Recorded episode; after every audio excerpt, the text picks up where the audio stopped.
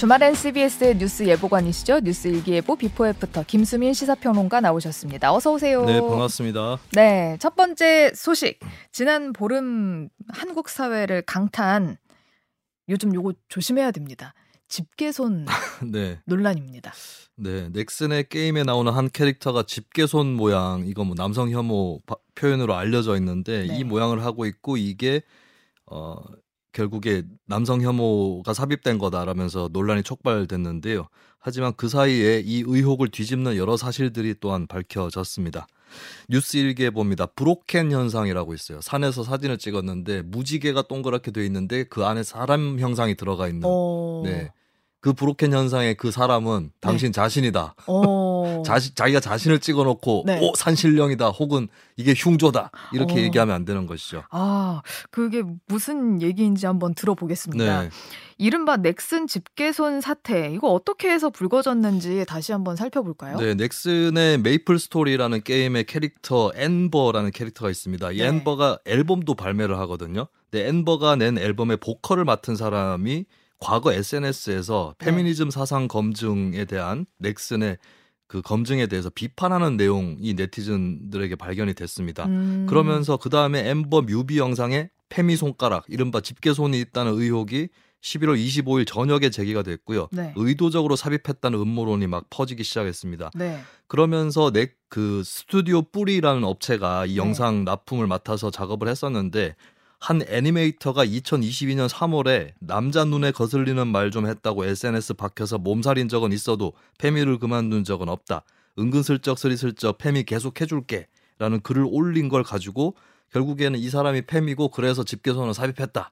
음. 이런 줄거리로 이제 얘기들이 퍼져 나가는 것이죠. 네. 스리슬쩍이라는 표현도 그 집게손을 스리슬쩍 넣은 거 아니냐. 뭐 이런 주장까지 나온 건데 네. 처음에 관련 업체들이 일제히 새벽에 사과문을 올렸습니다. 음. 어, 스튜디오 뿌리는 사과문을 세 차례 올렸고요. 그리고 그 과정에서 새벽에 그 문제가 됐던 스텝이 퇴사한 사실 이런 것들도 알려졌습니다. 그리고 넥슨의 김창섭 메이플 스토리 총괄 디렉터는 외주 업체에 대한 강경 대응까지 시사를 했습니다. 네.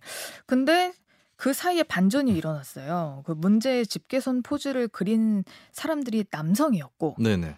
넥슨이 주문했던 콘티 그러니까 이, 대로 해달라라고 네, 그렇죠. 주문을 한 그 콘티 자체에 집게손이 들어 있었던 거예요. 네 그렇습니다. 원청에서 준 사진에. 네. 네. 이 보도들이 이제 경향신문이 단독 보도하면서 차례차례 알려졌는데요.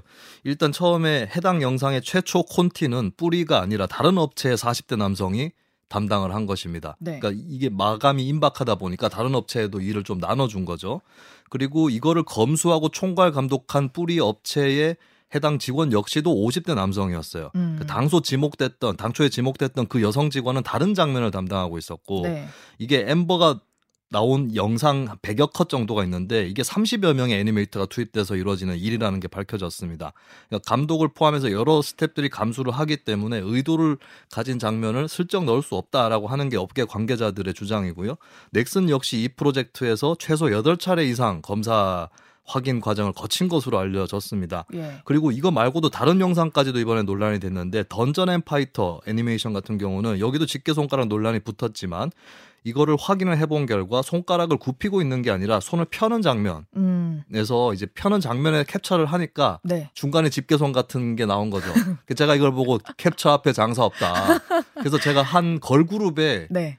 그 퍼포먼스를 중간 중간에 멈춤을 눌러가지고 해보니까 네. 집게손 같은 게 계속 나오더라고요. 계속 그래서 제가 농담으로 음. 여기도 여기도 그런 거 아니냐라고 네. 농담을 하기도 했었는데 네. 정말 캡처 앞에 장사 없다라는 게 또 다시 드러난 것 같고 음. 그리고 12월 5일에 결정적인 보도가 나옵니다. 네. 넥슨이 발주하면서 뿌리에 전달했던 일러스트에 앤버의 집게 손가락 모양이 그 그대로 들어가 있었습니다. 어. 네, 그리고 사실 이 집게 손만 봐도 좀 그런 게 예전에 메갈리아에서 처음 출발했다고 알려진 그 집게 손하고 또 모양이 달라요. 그 음. 그 집게서는 검지를 펴고 있는데 네. 어, 요번에는 굽히, 굽히고 있거든요. 네. 그래서 이런 식으로 다 비슷하다고 얘기할 것 같으면 안 네. 걸릴 게 있겠는가 어, 어. 이런 반응이 나오는 거죠. 그러면 계속해서 밝혀지는 사실들을 접하다 보면 여러 가지 의문이 들 수밖에 없어요. 그럼 뿌리 측은 왜 처음에 사과문을 올린 건지 네네. 그리고 넥슨은 왜 후속 보도 앞에서 추가 입장이 안 나오는 건지 네. 또 아직도 집게손 음모론을 믿는 사람들은 왜 믿는 건지 네. 이 다 이해가 안 가는 거예요. 하나하나 좀 따져봐야 될 것은 일단 뿌리가 처음에 사과문을 올렸던 거는 넥슨으로부터 압박을 받았다라는 얘기를 하고 있습니다. 법무실이 갈 거다. 이런 음. 엄포도 들었다고 하고요. 그리고 뿌리의 매출 80%가 넥슨이나 그 계열사의 일감으로부터 음. 나오는 이런 환경도 크게 작용을 한 것으로 보이는데 네. 근데 최근에 뿌리 쪽의 대응 방법이 바뀐 것은 어, 넥슨 쪽에도 수습책이 없고 또 워낙에 억울하게 어, 부당하게 어, 비난받는다. 이것 때문에 이제 정면 대응을 하기로 했다. 뭐 음. 뭐 이렇게 볼 수 있겠습니다. 사과문도 다 내렸고요. 네. 그리고 퇴사했다고 알려졌던 그 여성 직원도 퇴사가 아니고 정직 처리가 됐습니다. 일단. 음. 네. 그러면 어느 정도 이제 회사에서 보호하겠다라고 하는 그런 취지로 봐야 될 것 같고요. 그리고 넥슨은 팩트 여부를 확인하고 있다. 라는 음. 입장이 계속 나오고 있는데 경향이 단독 보도를 시작했던 게 11월 30일이거든요. 그리고 넥슨의 일러스트에 집계손 들어 있었다. 12월 5일에 나왔는데 지금까지 5일 동안 입장이 없다라고 음. 볼수 있겠습니다. 그리고 문제를 일으켰던 누리꾼들은 논점 이탈을 계속하고 있는데요. 어, 처음에 애니메이터 SNS까지 털었던 사람들이 남성이 그렸다는 보도가 나오니까 남팸이 아니냐 어. 이렇게 말을 바꾸고 그 다음에는 집게손을 일부러 넣었다는 거이 네. 작업에 대해서 이제 업계에 있는 사람들이 다 반박을 하니까 그러면 의심받을 수도 있는 영상을 하청업체가 잘못 넣은 거 아니냐 불량품 음. 납품 아니냐 이렇게 좀 기조가 바뀌었는데 네. 근데 이제는 넥슨의 주문 사항에 집게손이 들어가 있었다라고 음. 나왔거든요. 네. 그러면 넥슨한테 항의를 해야 될 일인 것 같은데 예, 여기서 더 뭐 나오지는 않고 있습니다. 근데 음. 그동안 문제는 표적이 됐던 애니메이터는 모욕적인 메시지, 음. 신상 유출 이런 일들을 겪으면서 불안 증세로 정신과 치료를 받는 음. 좀 그런 심각한 상황입니다. 네. 근데 이번 사태에서는 페미니즘 혐오뿐만 아니라 원청과 하청의 문제, 또 인터넷 문화의 현주소, 뭐 여러 가지 문제가 드러난 것 같아요. 네, 전 대략적으로도 한 다섯 가지 문제를 말씀드릴 수 있을 것 같은데요. 네. 첫 번째는 의도를 단정하는 문화입니다. 그러니까 집계손 같은 경우는 만약에 그걸 누가 의도적으로 넣었다고 해도 그게 의도가 있는 건지 아닌지 음. 알아보기 객관적으로 입증하기 어려운 네, 네. 이런 것들이 있을 텐데 이제는 뭐 별별 장면을 두고 다 단정을 하는 것이죠. 아니 솔직히 집게손이라는 네. 걸 아는 사람만 알지. 네네. 뭐 그냥 일반 사람도 잘 모른단 말이에요. 뭐 근데 아는다 치더라도 네. 그 문제가 있다고 생각을 하더라도 그게 우연하게 어쩌다가 나온 형상일 수도 있는 것이고. 그쵸, 네. 네. 그러면은 이거를 캡처 앞에 장사 없으니까. 네네. 네. 그런 것을 굳이 낚는 사람이 없어도 낚이는 이런 문화가 된 것 같고 그리고 네. 인터넷에서의 그 즉각 반응 문화도 이번에 음. 폐해로 작용을 했습니다. 만약에 오프라인 회의 공간이었다면 음. 이 집계소는 문제가 있습니다. 막 그렇게 얘기를 바로 했을까요?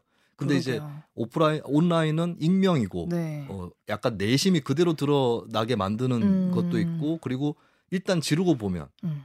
된다 이런 네. 생각들을 또 하기 쉬운 것이죠. 음. 그리고 세 번째가 이제 페미니즘 혐오 역시 이번에 나왔는데 이게 또 특징이 있어요. 예전에는 어, 예전부터 이제 페미는 남성 혐오다 이렇게 등치시키는 그런 폭력적 시선도 있었거니와 근데 네. 이번엔 네. 특징은 뭐냐면 집게손부터 먼저 발견하고 어 찾아보니까 이거 페미가 그렸다 이렇게 된 게 아니라 처음부터 야 이거 보컬이 페미고 그린 사람이 페미다 이렇게 된 거예요. 그 다음에 음. 집게손 발견한 거거든요. 네. 그렇다면은 이제 이게 굉장히 좁은 의미에서의 어떤 남성 혐오 이런 음, 것이 음, 아니라 음. 페미니즘 일반에 대한 공격으로 음. 시작이 된 거다. 이게 좀 심각한 문제입니다. 그리고 그 밖에는 노동 현장에 대한 몰이해, 음. 소비자 갑질의 관점이 음. 작용을 한 건데 사실 네. 이 애니메이션 작업을 혼자서 하는 게 아니잖아요. 그쵸. 그러면 여러 사람이 하는 작업이다라는 것을 상상을 해볼 수 있는 건데 음. 그 마치 누군가 한 명이 의도를 갖고 집어넣으면 음. 그게 다 관찰되는 것처럼 네. 이게 몰이해가 있었다는 것이죠. 음. 그리고 이제 원청 대 하청의 문제가 있겠습니다. 그쵸. 원청이 사실 사태 수습에 가장 큰 책임이 있는 것인데 예, 하청 같은 경우는 원청의 매출이라든지 이런 것도 많이 의지를 하고 있죠. 네. 근데 진상 조사를 하지 하기 전에 단정적으로 얘기를 원청이 해버렸고 음. 언론이 대신 진상 조사를 해준 셈인데 그 다음에도 지금 침묵하고 있다. 네. 예, 이런 것들도 크게 문제고 네티즌들도 왜 원청에 대해서는 그렇게 비판하지 않는가? 음. 강약 약강이라는 그런 느낌을 그러네요. 질 수가 없습니다. 네. 네. 게임 업계에서는 이제 저희도 네. 사실 이, 이 문제를 한번 제기한 적이 있었어요. 그 그렇죠.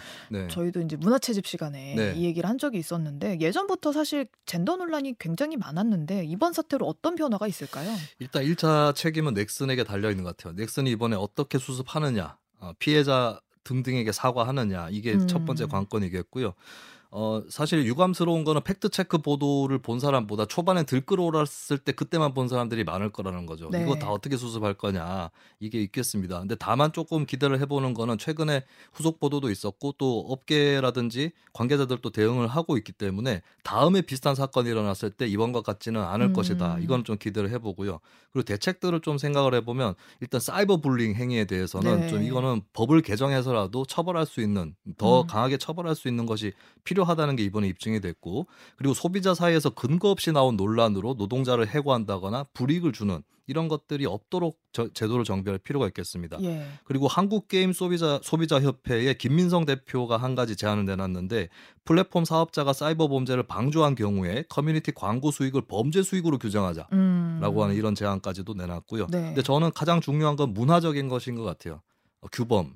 그러니까 제도도 중요하지만 예를 들어서 근거 없는 인신 공격이 판칠 때 그것을 무시하거나 음. 반박하는 음. 네티즌들이 늘어난다면 음. 그만큼 그 cyber bullying도 줄어들 수밖에 없을 것이다. 시민 의식. 그렇죠. 예. 그리고 나아가서는 이제 게임 업계에서도 이런 일을 방조했을 때 시민들한테 불매 운동이라든지 이런 음. 것들을 겪을 수 있다는 걸 명심을 해야 될 음. 것이고 네. 그리고 소비자 층에서든 생산자 층에서든 여성이 점점 멀어질 수 있다라고 하는 거 음, 이것을 또 어, 주의를 해야 될 것 같습니다. 네.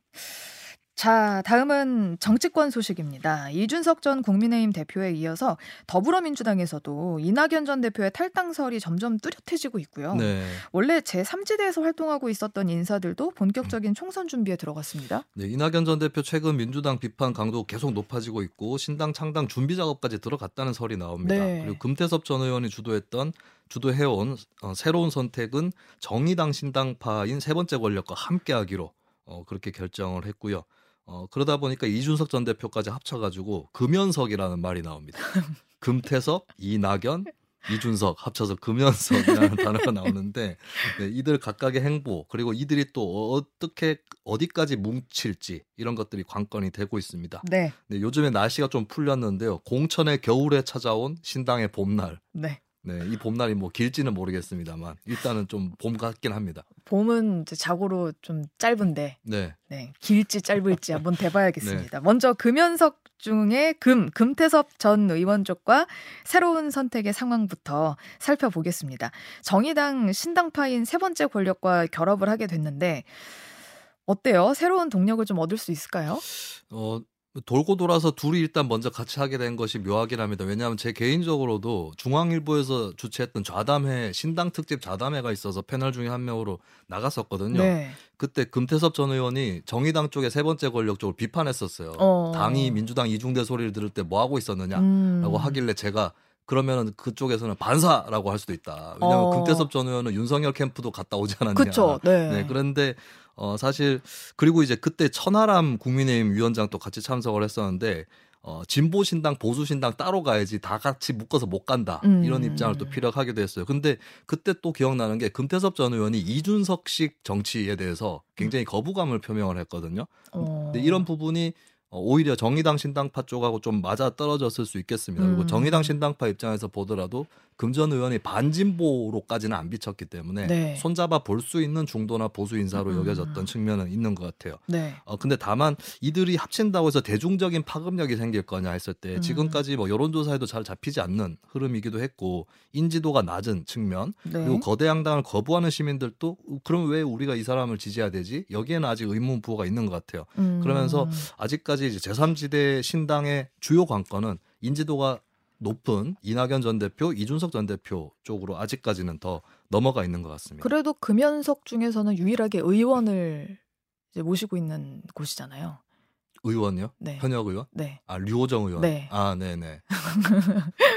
그렇다면 금연석의 연 이낙연 네. 전 대표의 신당 창당 가능성은 어느 정도로 보시는지? 일단 이낙연 전 대표 같은 경우 민주당 비판 강도 점점 강해지고 있거든요. 12월 8일에는 뭐라고까지 얘기를 했냐면 자랑스러운 민주당을 누가 훔쳐갔는지 어디로 갔는지 묻고 싶습니다. 훔쳐갔다는 표현까지 썼어요. 어... 이재명 지도부를 강하게 직격을 한 것이고 발언이 진짜 세지셨어요. 그렇습니다. 계속 네. 이 수위가 높아지고 있어요. 네. 그리고 한 출판 기념에 참석한 자리에서는 지난 대선부터 시험 문제가 윤석열, 이재명 중 하나를 고르세요였는데 지금도 그대로고 이대로 가면 많은 분들이 답 없다 그럴 것이다. 음. 또 다른 답을 올려놓는 것을 함께할 단계가 됐다. 신당설 좀 본격화되는 상황이고 시사저널 보도에 따르면 최측근에게 실무 작업을 지시를 했다 음, 음. 이런 보도까지도 나갔습니다. 그리고 네. 이낙연 신당이 또 하나 주목을 받을 만한 요인이 이준석 신당보다 구조적으로 유리한 측면이 있다라고 하는 게 있어요. 왜냐하면 이준석 전 대표는 지금 대구에 공을 많이 들이고 있지만 아직까지 대구에 기반은 별로 없었거든요. 음. 이낙연 전 대표는 전남 도지사 출신이고 예, 그런 환경들이 있기 때문에 호남에서 정치를 해왔고 조직도 있기 때문에 네. 오히려 신당을 만들려고 하면 더 가능성이 큰 거 아니냐 음... 이런 관측도 있습니다. 그럼 금연석 중에 석 이준석 신당은 어떻습니까? 요즘에 좀 네. 동력이 네. 약화되고 있다는 진단도 있는데 네. 탈당을 한다면 날짜를 좀 못 박아놨어요. 12월 27일이다. 그렇습니다. 네. 일단 그 신당 동력 약화에 대한 부분은 여론조사에서 가늠이 되는데 한국갤럽이 국민일보의 의뢰를 받고 지난 7일, 8일 전국 만 18세 이상 유권자 1,033명을 대상으로 무선 전화 인터뷰를 실시를 했는데 이준석 신당에 대해서 32%가 좋게 본다. 음. 50%는 좋지 않게 본다라고 답을 오. 했습니다. 근데 좋게 본다가 11월 21일 같은 여론조사에 비해서 6% 포인트 떨어졌거든요. 네. 그래서 동력 약화되는 거 아니냐 이걸 좀 뒷받침하는 조사이기도 한데 근데 사실 신당을 창당하다 보면 중간에 지지율이 떨어졌다 올라갔다 하는 그런 현상들이 또 없진 않거든요. 그리고 유권자들 도 총선을 네 달이나 앞두고 있어서 계속해서 막 분위기가 고조돼 있지는 않습니다. 음. 그리고 32% 긍정 평가도 우습게 볼 수 없는 측면이 분명히 있다라고 음. 하는 게 있는 거고 그리고 이제 와서 이 전 대표가 신당 추진을 철회할 수 있을까? 음. 예, 철회할 만한 계기가 안 보이는 것도 사실이고 이 전 대표도 멀리 와버린 측면이 있는 그렇죠. 거거든요. 여기에다가 이 전 대표가 서울 노원병의 국민의힘 후보로 출마하고 싶어 하지 않는다라는 설도 있습니다. 어... 당선 가능성이 너무 떨어져서 차라리 음. 대구로 가는 게 낫다. 이것까지도 맞다면 더더욱 신당 가능성이 높은 것이죠. 음. 그럼 현재까지는 신당 창당 가능성이 고조가 되고 있는데 그럼 각각의 신당 주체들이 손을 잡을지 말지 여기에도 이목이 집중이 되고 있는데 이낙연 전 대표와 이준석 전 대표가 서로를 만날 용의가 있다 이런 입장을 밝힌 게 오늘 한꺼번에 보도가 됐습니다. 네, 그렇습니다. 그럼 이 두 사람의 연대 가능성은 얼마나 있다고 볼 수 있습니까? 일단 오늘 알려진 내용을 보면 세계일보와 인터뷰에서 이낙연 전 대표가 이준석 전 대표를 가리켜서 우리 정치를 변화시키는데 그분이 가진 장점도 필요합니다. 시기가 되면 만나겠습니다. 라고 얘기를 했고요. 뭐 급하게 만나지 진짜 똑같네요. 네. 나름대로 연습 많이 했습니다. 그러나 이준석 전 대표는 연습을 못했습니다. 네? 이, 이준석 전 대표는 디지털 타임스와 인터뷰에서 이낙연 전 대표와 만날 준비돼 있다. 라고 밝혔어요. 네. 그래서 양쪽 간에 좀 일단 만나 본다라고 하는 이 기류는 있는데 근데 다만 민주당 비명계라든지 뭐 원칙과 상식 이런 의원들이 있잖아요. 근데 그동안 뭐 이전 대표 측근들도 익명 인터뷰도 그랬고 이준석 전 대표에 대해서 좀 부정적이었습니다. 음. 근데 저는 여기에 두 가지가 깔려 있다. 청년 여성과 호남. 아. 왜냐하면 이전 대표가 이제 청년 남성 쪽에서는 인기가 있는 편이지만 청년 여성에서는 비토도가 상당히 높거든요. 음, 네. 어 그런 의미에서 이제 이준석과 손잡았을 때 호남표가 세거나 또 여성 청년 쪽이 세는 거 아니냐. 어, 호남도 많이 세나요? 호남 같은 경우도 과거에 바른 미래당 창당할 때 네. 국민의당 바른정당 통합할 때 그때 호남표가 셌었거든요. 아. 지지율이. 그런 것이 반복되지 않을까 걱정을 할 음. 수가 있겠습니다. 근데 반면에 이준석 전 대표 쪽은 아 내가 어, 사실 이번 여론조사도 보면은 TK 지역에서 뭐 그 이준석 전 대표 신당을 좋게 본다 한 27%이 정도 수준이었거든요. 음. 전국 평균보다 오히려 딸리는 모습이었기 때문에 네. 이게 대구 경북만으로 안 된다. 중도 쪽으로 호남 쪽으로 더 나아가야 된다라고 하는 게 이준석 전 대표 쪽한테 좀 확연하게 느껴져요. 음. 그러다 보니까 이제 진보적 자유주의와 보수적 자유주의 함께 해야 된다. 네. 이것도 이준석 전 대표 얘기를 했거든요. 네. 그러다 보니까 조금 더 적극적으로 나서는 것은 이준석 전 대표 쪽입니다. 음. 어떻게 보면 이준석 신당설과 이낙연 신당설이 한꺼번에 나오면서 새로운 선택, 세 번째 권력 쪽이 좀 묻히는 모양새이기도 해요.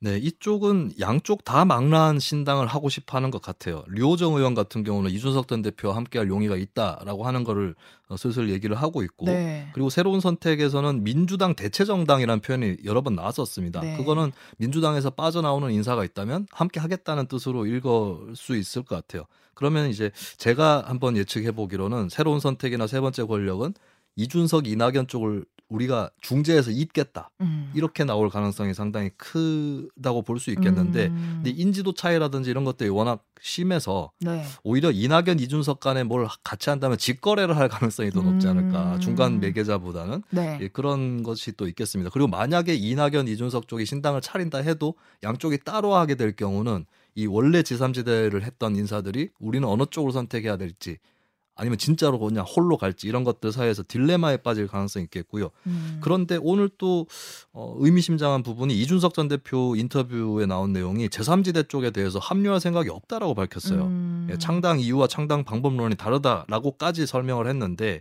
혹시 금태섭 전 의원이나 류호정 의원이 갖고 있는 젠더관하고 음. 다른 부분이 아직 해소가 안 돼서 그런 것인지 네. 예, 이런 부분이 좀 어, 아직까지는 미지수로 보입니다. 결국에 이 금연석이 셋 다 함께 갈지 셋 다 따로 갈지 2대 1로 갈릴지 이거는 다 열려 있는 상태인 것 같습니다. 네.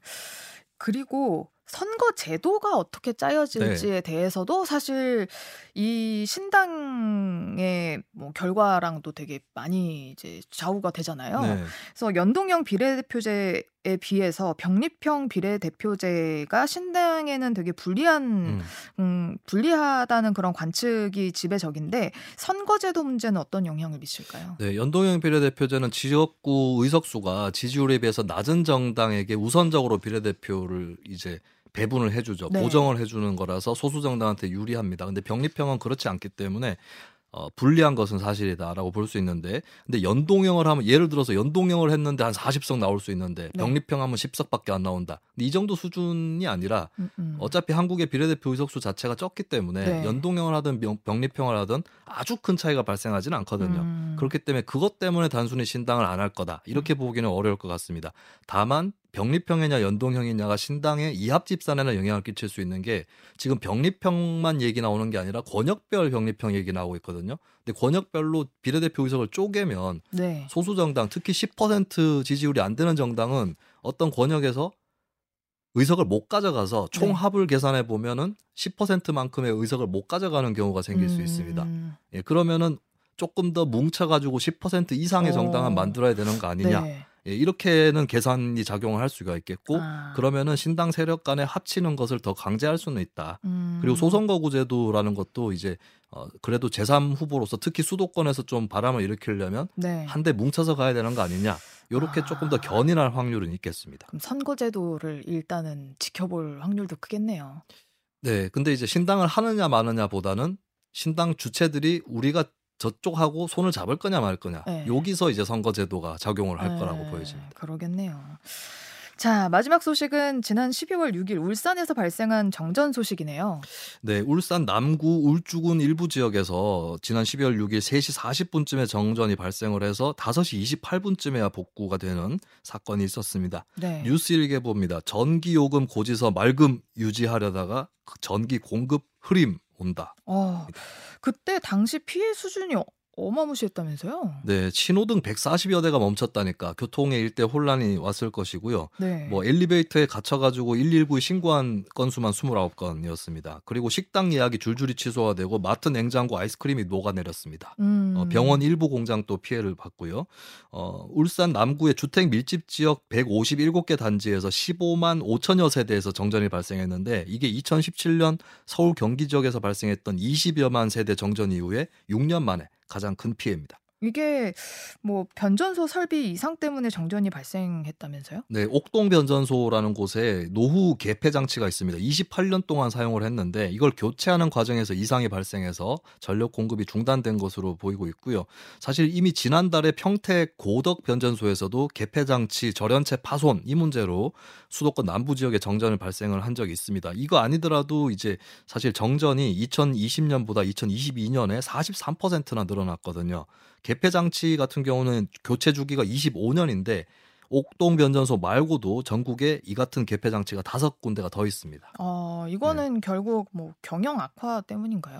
네, 한전의 누적 적자 47억 원의 규모를 갖고 있죠. 그 지난해에 송전 송변전 배전 관련한 투자비를 어, 약 6%를 줄였습니다. 올해 이거를 15% 다시 올렸다고는 하는데 올해 상반기 적자가 8조 4,500억 원 발생을 했거든요. 이게 음. 집행이 안 될 수도 있다는 예측이 나오고 있고 전기 요금이 사실 작년부터 지금까지 다섯 차례 인상을 하긴 했어요. 그런데 연료비 하락 국면이 찾아와서 여기에다가 올해 3분기에 2조 원 흑자가 나오는 반짝 흑자가 나오긴 했었습니다만 네. 근데 이게 10분기 만에 흑자 전환이고 연료비나 환율이 앞으로 어떻게 될지 알 수 없기 때문에 재무 구조를 개선해야 될 필요성이 상당히 크겠고요. 네. 그리고 정부가 올해 그 킬로와트 시당 전기 요금을 51.6원 인상한다고 계획을 세웠는데 네. 지금까지 인상된 게 21.1원 반도 안 돼요. 어... 그리고 11월 8일에 인상했던 그 전기 요금도 대기업 등에만 국한되는 것이기 때문에 네. 현재 한전의 이 재무 구조에 좋은 영향을 끼치지 못하고 있습니다. 네, 그러면 결국에는 주택요금도 건드려야 한다 이런 얘기인 거죠? 네, 그렇습니다. 일단 이제 한전이 낸 통계에 따르면 산업용 판매 단가는 이미 지난해 말에 주택용 판매 단가를 추월했습니다. 이게 옛날에는 산업용이 너무 싸다 이 얘기를 했는데 지금은 이제 그렇게 얘기할 계제도 아니다. 라고 하는 거죠. 그리고 이제 정치권에서는 전기요금 올리는 게 총선 앞두고 부담이 되니까 음. 한전에 자꾸 자구책을 압박을 해왔거든요. 어, 사실 그래서 지난 5월에 26조 원 규모의 자구안을 발표를 했고 이번에도 뭐 한전의 인재 개발원을 매각한다든지 지분을 또 정리한다든지 이런 안들이 나왔습니다만은 근데 이건 뭐 어느 정도 당연히 해야 될 일이긴 한데 기업의 자산이라든지 인력을 감축하는 것은 기업의 손실이기도 하거든요. 그럼 계속 어떻게 계속 이런 식으로 해결할 수 있을 거냐 했을 때 주택 요금, 주택 전기 요금 건드리는 거 피할 수 없다라는 게 분명히 어, 나타날 겁니다. 그래서 사실 이게 간단해요. 한전 적자 이유가 판매 단가하고 이 구입 단가가 달라요. 구입 네. 단가는 시장 원리에 따라 결정이 되는데 판매 단가는 정치 사회적 원리로 결정을 하다 보니까 이 격차가 벌어지는 것이고 이걸 메워줘야 된다라고 하는 게 중요한 숙제로 다가와 있습니다. 올려야 된다 이 얘기입니다. 네. 네. 자, 지금까지 김수민 시사평론가와 함께했습니다. 고맙습니다. 네, 감사합니다.